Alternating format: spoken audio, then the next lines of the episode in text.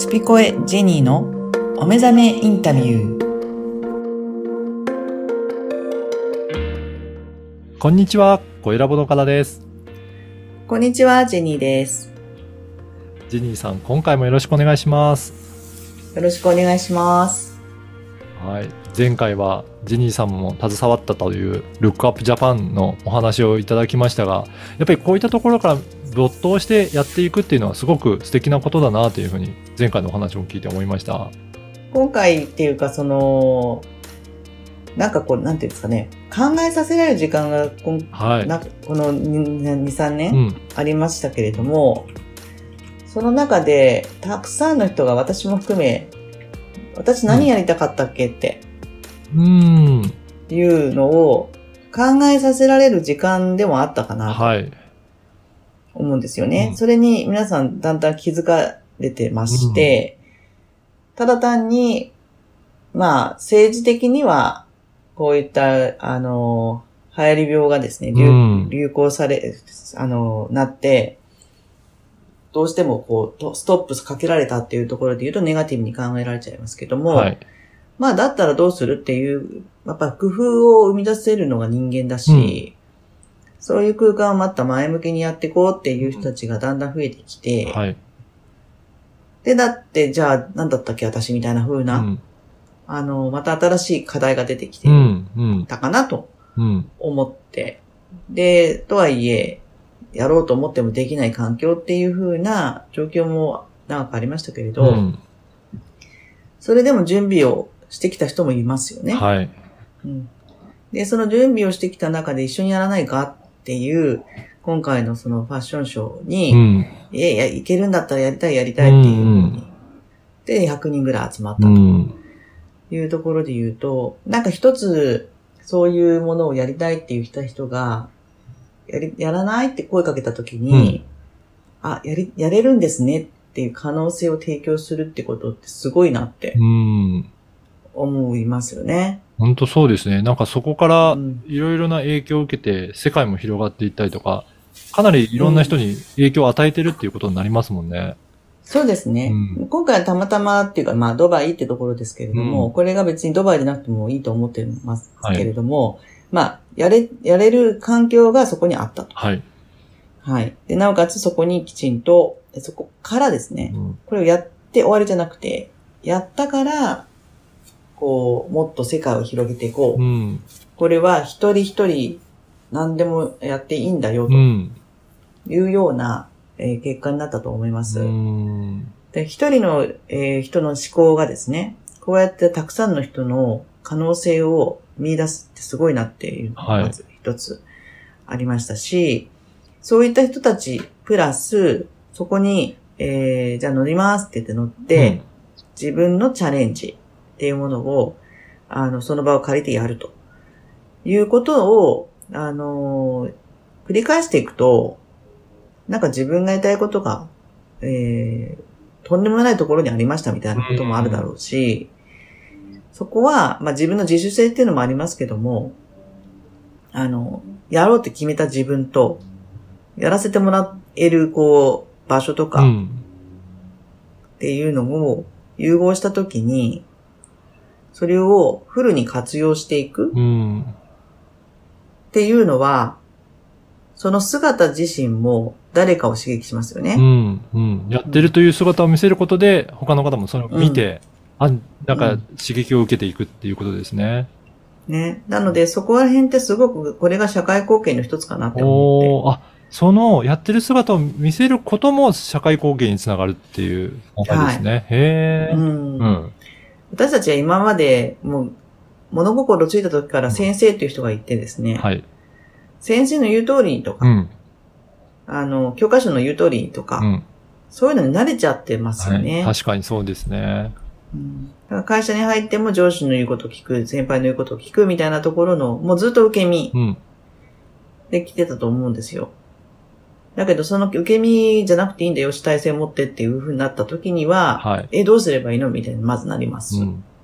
うんでも、自分が決めていいよみたいな選択肢をたくさん並べられた時に、うん。それ取っていく人たちうん。は、ちょっと前進しますね。うー。うんん。で、それが最初に手を挙げる人ってなかなか、はいあの、まあ、チャレンジャーというか、うん。うん。あ、でもなんとかくんが手を挙げたから私もみたいないや、人が続いていくっていう。そうですよね。最初ってやっぱり怖いところもあるし、言っていいのかっていうような、いろんな葛藤あると思うんですけど、そこでチャレンジした人は、周りの人も、その姿を見て、うん行動につながっていくという意味では、かなり影響を与えてるっていうことになりますね。そうですよね。うん。だからやっぱり一番最初に手を挙げる人って、あの、自分への挑戦でもあるし、うんはい。実は人に勇気を与えてるんだよってすでにと。本当そうですね。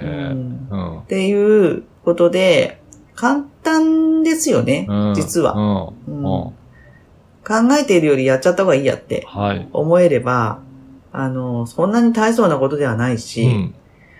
あの、いきなりね、世界一周やろうぜって言われているわけではないうんしそうですね。やっぱりそこまでね、本当に大きなことじゃなくても、自分がちょっとできるところを思い切ってややりますって言うだけでも、いろんな人に影響を与えられるっていうことなんですね。そうなんですよ。あだから、やっぱ社会貢献っていう、あのことをみんな最近ねあ、社会貢献はい。したいとかしなきゃとかってありますけど、もちろんボランティアとかね、うん。そういうところは、あの、社会貢献だと思いますし、そうだ、そうなんですけど、ご自分自身に没頭する、人のことを考えてないっていうことではないと思うんです。うん。没頭するっていうことは、自分をまさに生きていて、はい。その、あの、姿を見せていくだけでも勇気を与えてるよって。うん。自分がやりたいって手を挙げたら、あ、私もあげやりたいけどどうしようっていうのを、じゃあ2、3人また私も私もって言ったら、あ、じゃあ私もとはい。いう人でもいていいわけですよね。はいうん。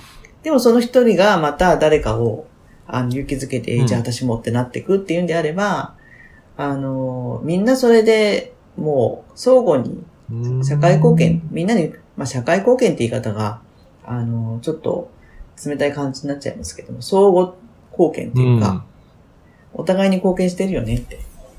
だから仲間っていいよねっていう、うん。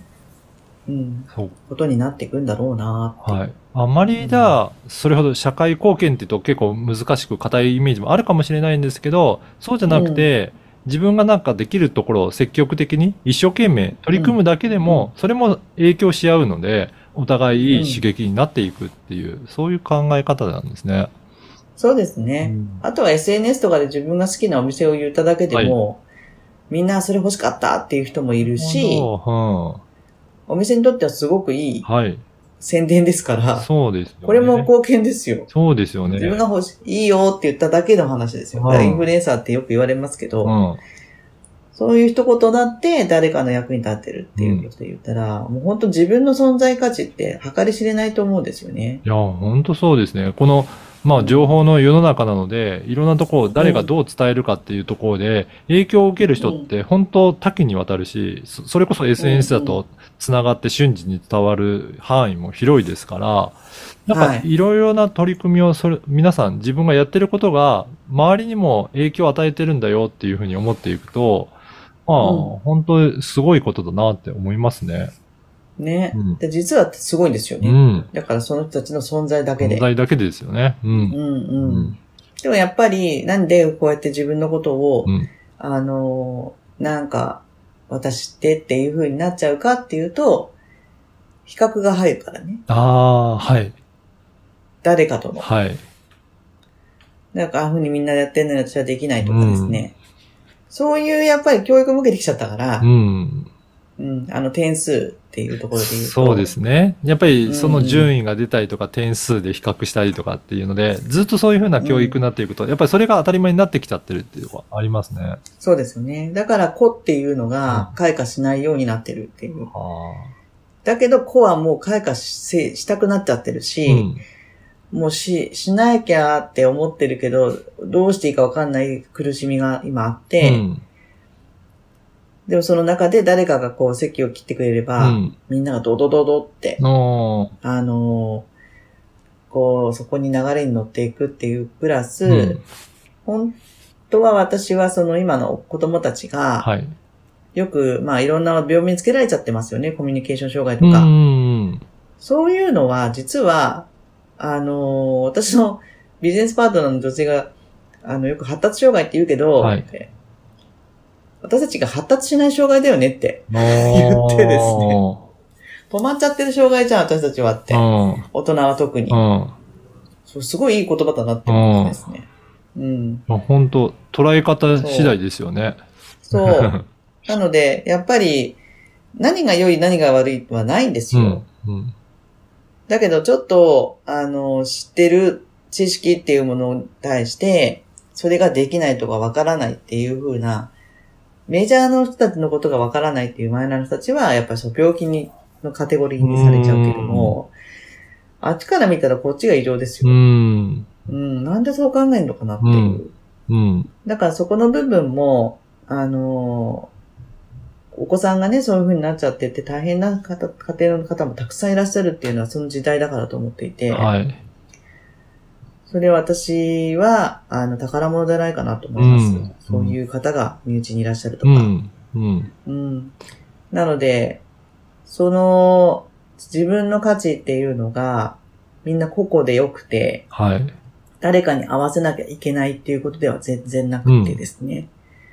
個で生きるっていうことが、やっぱり社会貢献だなってなるほど。思います。いや、ほおん互いの。う。うんやっぱり本当今日のお話聞いて、あの、単になんか、大きなことをやらなきゃいけないって、そういうわけではなくて、自分の存在だけでももう社会貢献になってる。そういうふうな意識で、えー活動していけば、もっともっとい、なんかいろんなことをかあのチャレンジしていってもいいんじゃないかなっていうふうに感じますね。そうですね。うんはい。うん。あの、小さいことから自分を満たすためのものをやる。うん。うんはい。ありはいはい、ありがとうございます。今回のお話も、なんかそういった意味でも参考になった方多いんじゃないかなと思いますので、ぜひ、えーチェックいただければと思います。ジニーさん、今回もありがとうございました。ありがとうございました。